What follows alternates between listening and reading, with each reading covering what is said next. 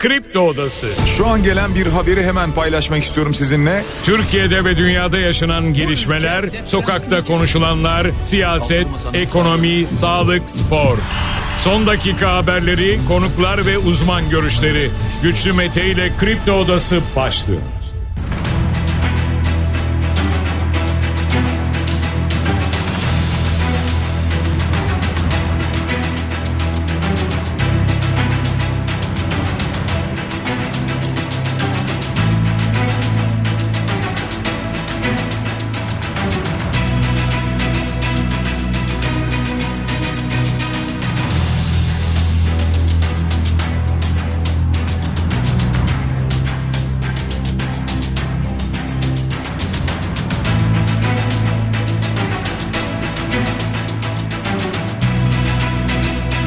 27 Aralık çarşamba sabahından Kafa Radyo'dan Kripto Odası'ndan tüm Türkiye'ye yurt dışında bizi dinleyen dinleyicilerimize günaydın. Hepinize sağlıklı ve güzel bir gün dileyerek programımıza başlıyoruz. Bugün çarşamba çarşamba günleri biraz daha kısa yapıyoruz programımızı biliyorsunuz. Hemen ardından Doğruluk Elçileri programı başlayacak.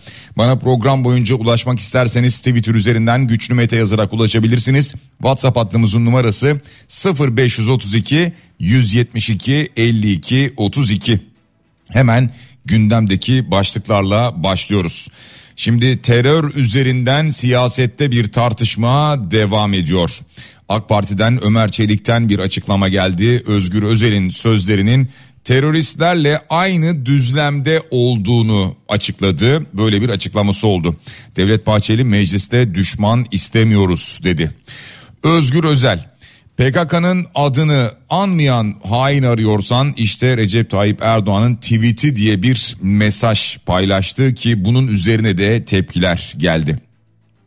Çalışan emekliye 5 bin lira ikramiye Türkiye Büyük Millet Meclisi'nden geçti detaylarına bakacağız. Asgari ücrette de sona yaklaşıldığı bilgisi paylaşıldı Bakan Vedat Işıkhan tarafından. Hüdapar'dan bir açıklama gelmişti. Özerklik ve federasyon tartışılmalı şeklinde bir açıklama vardı Hüdapar'dan. Adalet Bakanı Yılmaz Tunç tartışılması söz konusu olamaz dedi bu açıklamaya ilişkin.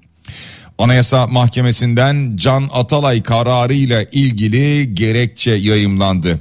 Anayasa açıkça ihlal edildi. Anayasa Mahkemesi kararları denetlenemez dedi. Aynı zamanda daha neler var bu gerekçeli karar içerisinde bunlara da yer vereceğiz. İsveç'in NATO üyeliği Türkiye Büyük Millet Meclisi'nde Dışişleri Komisyonu'ndan geçti. Şimdi mecliste genel kurulda görüşülecek. Bu arada Amerika Birleşik Devletleri İsveç kararına Türkiye'nin bu kararına ilişkin memnuniyet duyduğunu ileten bir açıklama yaptı ve aynı zamanda Joe Biden'ın Türkiye için F-16 desteğinin de sürdüğünü duyurdu hemen. AKP ve MHP'den muhalefetin önerilerine red oyu geldi. Bunları tahmin ediyoruz bildiğimiz şeyler zaten. İki haftalık tatil teklifine ise onay oyu geldi. Evet oyu verildi meclise iki haftalık tatil için. Somali Cumhurbaşkanı'nın oğlunun 6 yıla kadar hapsi isteniyor. Yalnız bu dosya içerisinde eşinin şikayetçi olmadığı bilgisi var Yunus Emre Göçer'in. Somali Cumhurbaşkanı'nın oğlu Türkiye gelecek mi gelmeyecek mi bir yandan bir diğer tartışma konusuysa bu biliyorsunuz. Çin kestanesine dikkat diyor uzmanlar. Yani şöyle iri ve şekilli olan kestaneler var ya işte onlar için dikkat edin diyor uzmanlar. Sağlığa da zararı var. Fiyatı daha uygun, daha ucuz, daha büyük olduğu için dikkat çekiyor. Ancak Türkiye'ye hayvan yemi olarak ithal ediliyor. İstanbul'da bir sahte ilaç operasyonu yapıldı. Sevgili dinleyiciler gözaltı haberleri var. Fatih Terim Panathinaikos'a imza atıyor. Dün böyle bir açıklama geldi Panathinaikos kulübünden biliyorsunuz. Bugün Yunanistan'a gitmesi bekleniyor Fatih Terim'in. Galatasaray ve Fenerbahçe taraftarlarına Türkiye Futbol Federasyonu'ndan Riyad'la ilgili, Suudi Arabistan'la ilgili uyarılar var. Şöyle yapın, böyle yapın. O zaman daha rahat edersiniz şeklinde Bunlar içerisinde şu da yer alıyor. Hurma Arapçada kadın anlamına geliyor. Dolayısıyla hurma isterken tamr denmesi uygun olacaktır diyor federasyon. Buna da dikkat çekiyor aynı zamanda biliyorsunuz. Cuma akşamı oynanacak Süper Kupa karşılaşması Suudi Arabistan'da oynanıyor. Türkiye Cumhuriyeti'nin 100. kuruluş yıl döneminde Süper Kupa Suudi Arabistan'da sahibini bulacak. Hemen bir de e, döviz tablomuza bakalım sevgili dinleyiciler. Şu anda dolar 29 lira 34 kuruş, euro 32 lira 40 kuruş, gram altın 1948 lira, çeyrek altın 3265 lira olarak görünüyor. Bankada dolar 29.97, euro 33.09, altın 1984 lira. Altının gramı serbest piyasada dün 2000 lirayı da gördü kapalı çarşıda. Dolayısıyla çeyrek altın 3265 lira diye liste fiyatı var ama bu fiyatı almak zor. Borsa İstanbul dün çok az yukarı yönlü hareket etti. Yani e, binde 5 civarında öyle söyleyelim. 7299 ile dünü kapattı BIST 100 endeksi. Bakalım bugüne nasıl başlayacak. Bitcoin'de de 42.434 dolar karşılığını görüyoruz. Aşağı yukarı burada da binde beşlik bir düşüş var Bitcoin'de. Kısaca başlıklar böyle sadece bu kadar değil. Mümkün olduğunca tüm başlıkları bu program içerisinde sizlerle paylaşmaya gayret edeceğiz ki çarşamba günü programımızın biraz daha kısa olduğunu biliyorsunuz. Çünkü Doğruluk Elçileri programı var. Hemen bizim yayınımızın ardından tahminen 9.45'te başlayacak Doğruluk Elçileri'nde. Cansel Poyraz Akyol'un konuğu doçent doktor Ali Murat Kırık olacak. Hatırlatalım sevgili dinleyiciler. Bir diğer hatırlatmamız da şu yeni yıl yaklaşıyor yani yılbaşı yaklaşıyor dolayısıyla Kafa Radyo'da da yılbaşı hediyelerini bugünden itibaren birçok programda neredeyse programlarımızın tamamında kazanabilirsiniz. Birçok hediyemiz var sosyal medya üzerinden Twitter'dan Instagram'dan bunların duyurularını yaptık. Buraya girdiğinizde hediyelerimizin neler olduğunu da görebilirsiniz. Dolayısıyla bugün, yarın, cuma, cumartesi bizi dinlemeye devam ettiğiniz sürece bir ihtimal bu hediyelerden birisini siz de kazanabilirsiniz. Hatırlatalım yeni yıl yaklaşırken. Hemen biz gündemdeki başlıklara geçiyoruz sevgili dinleyiciler. Şimdi malum seçim çalışmaları geliyor ama seçim çalışmalarından önce siyasette şu anda bir terör tartışması var. E, aslına bakarsanız siyaseten verilen bu mesajlar da bir yandan seçime yönelik verilen mesajlar gibi görünüyor e, sert mesajlar var karşılıklı olarak. AK Parti sözcüsü Ömer Çelik'ten gelen sözü sizinle biraz önce paylaştık. Ama şunu söylüyor. Özgür Özel grup toplantısında yaptığı konuşmayla CHP nasıl istikamet çizecek diye yapılan tartışmaları netleştirdi. Cumhurbaşkanımıza yönelik diyor. Hain diye bir ifade kullanıyor. Netanyahu böyle söyler, terör örgütü PKK böyle söyler. Özel'in söylediği cümleler bunlarla aynı düzleme yerleşmiştir diyor. Yani şöyle söylüyor Özgür Özel'in sözleri teröristlerle aynı düzlemdedir diyor yapmış olduğu açıklamada Ömer Çelik. Devlet Bahçeli Meclis teröristlerin barınma, meydan okuma mekanı değildir. Mecliste düşman istemiyoruz dedi. Ve aynı zamanda CHP'yi eleştirdi. Bu ortak bildiriyle ilgili CHP bu metnin neresini beğenmedi? Niçin telaşa kapıldı? CHP demin peşinde yuvarlana yuvarlana köşesini, siyasi kişiliğini, ahlaki ve tarihi mirasını kaybetmiştir. CHP yönetimi Türkiye Cumhuriyeti'nin karşısına geçmiştir dedi. Şimdi birçok açıklaması vardı Devlet Bahçeli'nin. Bunlardan bir tanesine Özgür Özel'in bir cevabı oldu. CHP'nin bildirisinde PKK yazmıyor çünkü CHP PKK diyemez demişti. Buna ilişkin Özgür Özel mecliste gösterdi çıkardığı bir tweet. Cumhurbaşkanı Erdoğan'ın şehit haberlerinden sonra sosyal medya hesaplarından yaptığı paylaşımları gösterdi. Ve Özgür Özel şöyle söyledi. Sayın Bahçeli bugün PKK'nın adını anmaz hain onlar dedin ya. PKK'nın adını anmayan hain arıyorsan işte Recep Tayyip Erdoğan'ın tweet'i. Öyle bedava siyaset yok artık diye konuştu. İşte bu sözleri daha sonra tepki çekti. Ömer Çelik de biraz önce söylemiş olduğumuz sözleri kullandı bunun ardından.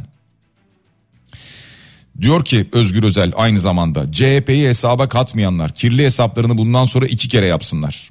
2012'de 16 şehit vardı. Meclis toplansın dediğimizde AK Parti sözcüsü birkaç Mehmet şehit oldu diye meclis toplanmaz dedi. Suudi kralına yas ilan edip Mehmetçi'ye yas ilan etmeyenlerin peşine takılacak bir CHP yoktur, olmayacaktır diye bir açıklama yaptı. Şimdi e, sosyal medya üzerinde bu konular daha fazla konuşulacak. Onu tahmin edebiliyoruz. Gündeme daha fazla gelecek. Neden önümüzdeki günlerde seçim var? Yani şurada 3 ay kaldı seçime. Seçim öncesinde biliyorsunuz Türkiye'de siyaset de sertleşiyor. Ya siyaset sertleşsin tamam. Ee, birbirlerine hakaret etmesinler, küfür etmesinler. Ama belki çok ağır eleştirilerde bulunabilirler. Evet tamam bunların hepsi tamam. Ama kimsenin canı gitmesin. Kimsenin evladı şehit düşmesin. Bunları istemiyoruz. Yani siyaset elbette sertleşebilir.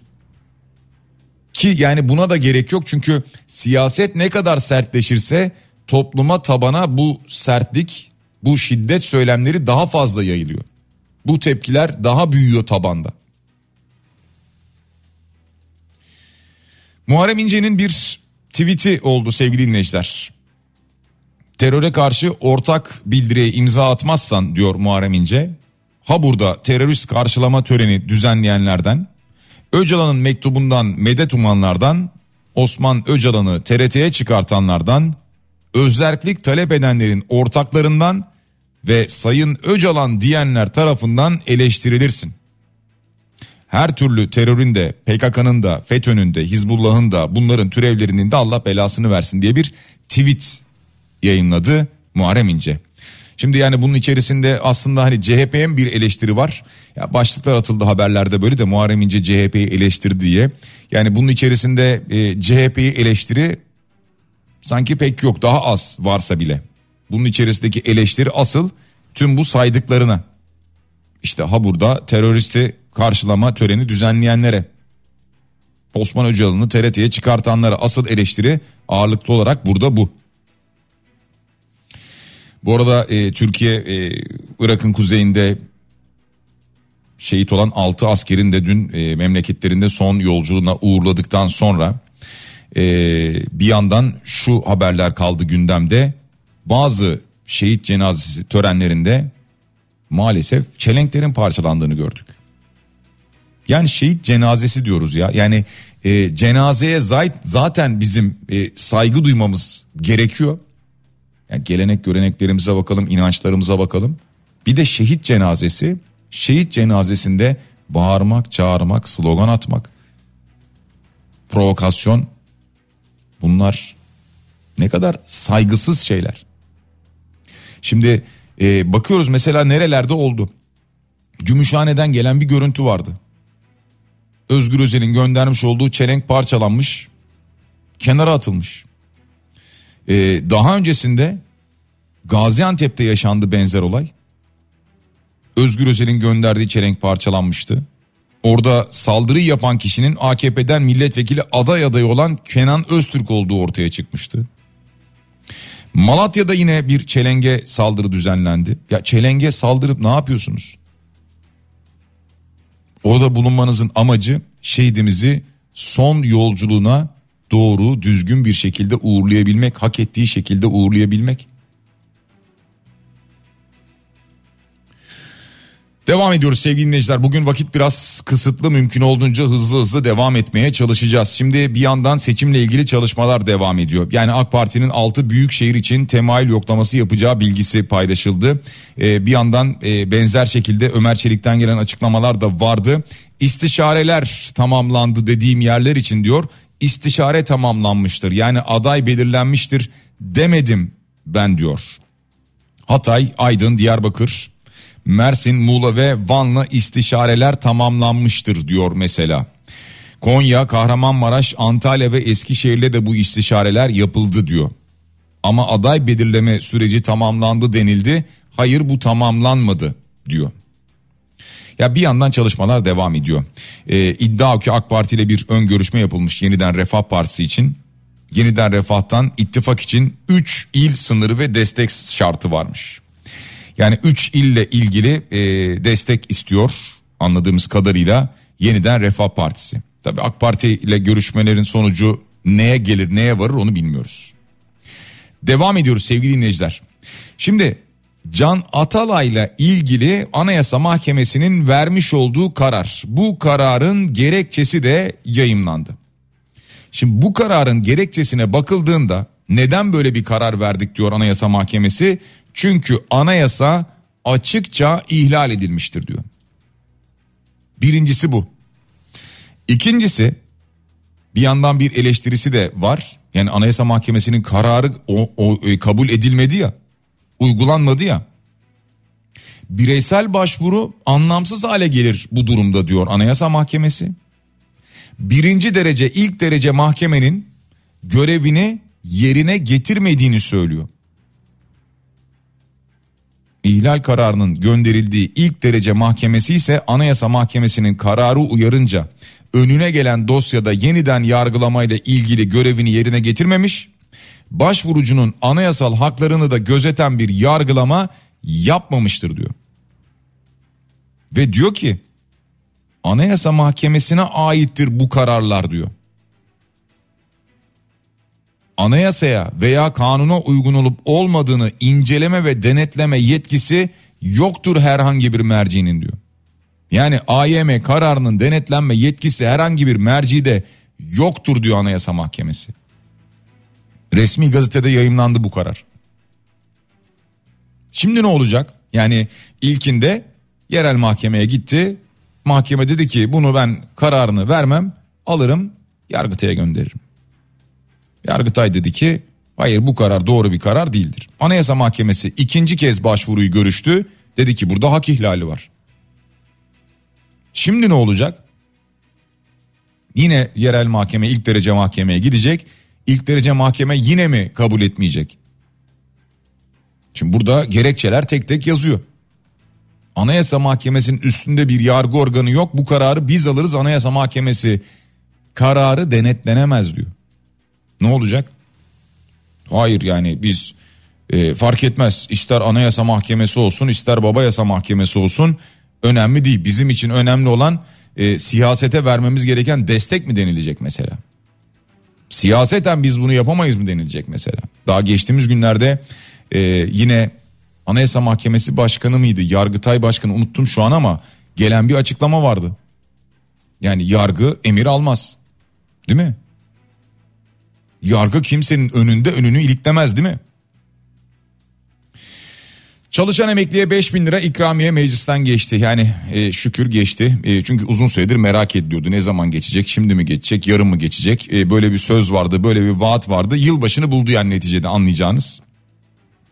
İkramiyenin resmi gazetede yayınlanmasının ardından en kısa sürede ödeneceğini söylemiş bakan. O en kısa süreyi merak ediyor zaten herkes aslına bakarsanız. Ee, ödeme takviminin iki gün içinde netleşmesi bekleniyormuş. Ödeme takvimi. Yani nasıl bir takvimse o takvim. Ee, tabii söyleyecekler herhalde işte yine numaralara göre vesaire falan şu gün şununki yatacak falan gibi bir takvim olacak öyle tahmin ediyoruz ama yani şunu verene kadar artık insanlar e, aylardır her gün merak içindeler. Ne zaman gelecek? Bugün, yarın, öbür gün şimdi duyurulacak. O açıklayacak, bu söyleyecek bir dakika falan filan. Asgari ücrette bu arada sona yaklaşıldığı bilgisi geldi yine bakan tarafından Vedat Işıkhan tarafından bir rakam yok bu hafta içinde açıklamayı arzu ediyoruz dedi. Ee, bakalım arzu ettiği gibi olacak mı bakanın ee, veya işte asgari ücretliyi enflasyona ezdirmeyecek bir rakam ortaya çıkacak mı onu da göreceğiz. Eee Şimdi bir açıklama gelmişti. Bunun üzerine Adalet Bakanı Yılmaz Tunç'tan gelen açıklamaya yer vereceğiz ama öncelikle o açıklama neydi? Hüdapar Genel Başkanı Zekeriya Yapıcıoğlu'nun özellik ve federasyon tartışılmalı sözleri Türkiye'de. Özellik ve federasyon tartışılmalı dedi. Hüdapar biliyorsunuz e, seçime girerken genel seçime girerken Cumhur İttifakı'na destek vererek Cumhur İttifakı ile birlikte bu seçime girdi özellikten ve federasyondan bahsediyor Türkiye'de. Bu sözler için Adalet Bakanı Yılmaz Tunç'tan bir açıklama geldi. Federasyonun tartışılması söz konusu olamaz. Anayasanın 3. maddesi açıktır. Türkiye Cumhuriyeti devleti ülkesi ve milletiyle bölünmez bir bütündür, değiştirilemez maddedir. Bu maddelerin tartışılması söz konusu olamaz dedi. Böyle bir açıklama yaptı Yılmaz Tunç. Şimdi evet anayasa işaret ediliyor güzel doğru. Ama anayasa mahkemesi de anayasayı işaret eden kararlar alıyor. Fakat uygulanmıyor. Bekleyin bakalım falan diyorlar. Yargı kendi arasında bir uyuşmazlık yaşıyor ama önemli değil kriz değildir diyorlar.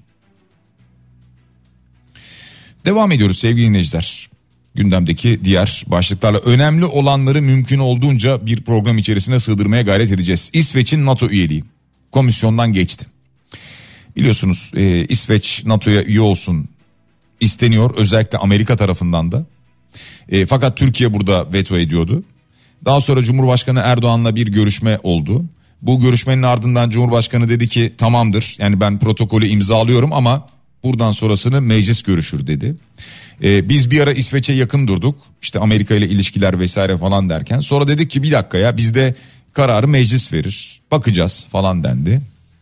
Dışişleri Komisyonu toplandı ee, bir daha tarihi belli olmamak üzere toplantıyı bitirdiler. Sonra yeniden bir toplantı oldu dün ve bu toplantıda İsveç'in NATO üyeliği komisyondan geçti. Yani sonunda Türkiye Dışişleri Komisyonu en azından bunu kabul etti. E şimdi meclise gelecek. Yani mecliste göreceğiz. Ee, burada teklife AK Parti, MHP ve CHP evet oyu vermiş. İyi Parti hayır oyu vermiş. Dem Parti oylamaya katılmamış. Ee, tabii İsveç'ten hemen açıklamalar geldi. Ee, memnuniyet duyduklarını dile getirdiler. Amerika Birleşik Devletleri hemen açıklama yaptı. Yani bundan memnuniyet duyduğunu dile getirdi. Aynı zamanda hemen bunu F-16'ya bağladı. Yani Joe Biden'ın Türkiye'ye F-16 savaş uçağı satışına olan açık desteğini sürdüğünü söyledi. E açık destek sürüyor da ne oluyor? Sonra diyorlar ki ya bizde bir dakika kongre var o var bu var falan. E, ne yapalım Joe Biden destekliyor ama e, Amerikan başkanı destekliyor ama e, işte kongreden çıkmıyor falan diyorlar daha sonra. Ha bu arada şunu söyleyelim yani bundan sonra meclise gelecek. E, komisyonda oylandı onaylandı ama meclise gelecek. Mecliste bundan sonra görüşülecek. Orada evet ya da hayır denecek İsveç'in NATO üyeliğine sevgili dinleyiciler. Çok mu zor vatandaşı enflasyona madem ezdirmek istemiyorsun ver 17 bin lira her ayda aylık enflasyon oranında zam yap diyor bir dinleyicimiz bu şekilde görüşünü dile getirmiş asgari ücretle ilgili. Bu arada ücret demişken e, İstanbul'a taşınacak olan taşınan e, 400 BDDK personeline ayda 45 bin lira hayat pahalılığı tazminatı verilmesi yönelik düzenleme vardı ya o yasa teklifinden çıkarılmış iptal edilmiş. E, bunu daha önce konuştuk. E, bu haber oldu. 45 bin lira hayat pahalılığı tazminatı. Haber olduğu dönem e, dedik ki hatırlarsanız yayında dedim ki ya şimdi bu insanlara verilecek olan bu hayat e, pahalı tazminatı tepki çektiği için kaldırılacaktır. Ama aslına bakarsanız o 45 bin liralık İstanbul'daki hayat pahalılığı tazminatı kalsın. Fakat İstanbul'da çalışan İstanbul'da yaşamak zorunda kalan herkese verilsin demiştim. Yani insanlar anca öyle geçinebilirler. Değil mi? Ya bundan bahsetmiştik ama tahmin ettik zaten bu tepki çekti ve kalkacaktı. AKP ve MHP'den muhalefetten gelen önerilere red cevabı geldi yine. Ee, Saadet Partisi ve Dem Parti enflasyonla ilgili bir öneri önerge veriyordu. İyi Parti öğrencilerin sorunlarını konuşalım dedi. CHP uzman çavuşların sorunlarını konuşalım dedi. Ancak zaten bu teklifler muhalefet partilerinden geldiği için AK Parti ve MHP tarafından red cevabı geldi. Peki neye evet dedi acaba bu partiler? AKP'nin meclis çalışmalarına iki hafta ara verilmesiyle ilgili önerisi kabul edilmiş. İki hafta meclis çalışmalarına ara verildi. Neden? Bütçe çalışmaları yapıldı, meclis çok yoğun çalıştı, biraz dinlenmek lazım. Her ne kadar kabul etmiyor olsalar da yılbaşı var öyle değil mi? Yani e, yılbaşı haftasındayız. Yani her ne kadar e, yılbaşına çeşitli itirazlar olsa da falan e, yılbaşı haftasındayız ve iki haftalık bir tatile çıkıyor meclis. Devam ediyoruz sevgili dinleyiciler. E, Somali Cumhurbaşkanı'nın oğlu için istenen ceza belli olmuş. Taksirle ölüme neden olma suçundan 2 yıldan 6 yıla kadar hapsi isteniyor Somali Cumhurbaşkanı'nın oğlunun. E, yalnız burada şöyle bir e, ilginç durum var. Yunus Emre Göçer'in eşi Öznur Göçer'in 13 15 Aralık'ta alınan ifadesinde şikayetçi olduğu 20 Aralık'taki ifadesinde ise bu aşamada herhangi bir şikayetinin bulunmadığını beyan ettiği iddianamede yer almış. Bilmiyoruz bundan sonra e, Yunus Emre Göçer'in eşi Öznur Göçer e, çok acılı bir aile e, doğal olarak. Bundan sonra belki bu konuda bir açıklama yapar çünkü iddianamede yer alıyor bu. 20 Aralık'taki ifadesinde herhangi bir şikayetinin bulunmadığı. Şimdi tabii şaşırtıcı geliyor herkese bu durum. Ee, tabii ailenin acısı ayrı onu bilemeyeceğiz. Şöyle haberler var. Et fiyatlarını düşürecek hamle. Et ve süt kurumu kilosu 130 liradan sığır satacak deniyor. Ki işte bugünden itibaren bu başlıyormuş bu satış. Dolayısıyla et fiyatları düşecek deniliyor. Şimdi hep beraber takip edelim. Buyurun. Ee, başvurular bugün başlamış 8 Ocağı kadar devam edecekmiş. Satış fiyatı 130 lira olacakmış. Kilogramı. Göreceğiz. Et fiyatlarını düşürecek hamle bakalım 8 Ocak'tan sonra bize nasıl yansıyacak. Hep beraber görelim. Daha sonra da konuşalım bunu ocağın ikinci, üçüncü haftasında. Et fiyatları düştü mü gerçekten diye. Ya inşallah düşer de. Ya bu hamle yeterli olur mu? Daha önce neler duyduk biz? Yurt dışından işte et getirdik vesaire falan etin fiyatı düşecek dedik. Hiçbirisi olmadı. Yurt dışından e, derken ithal vesaire falan bu kestane şimdi de problem yaratmaya başladı.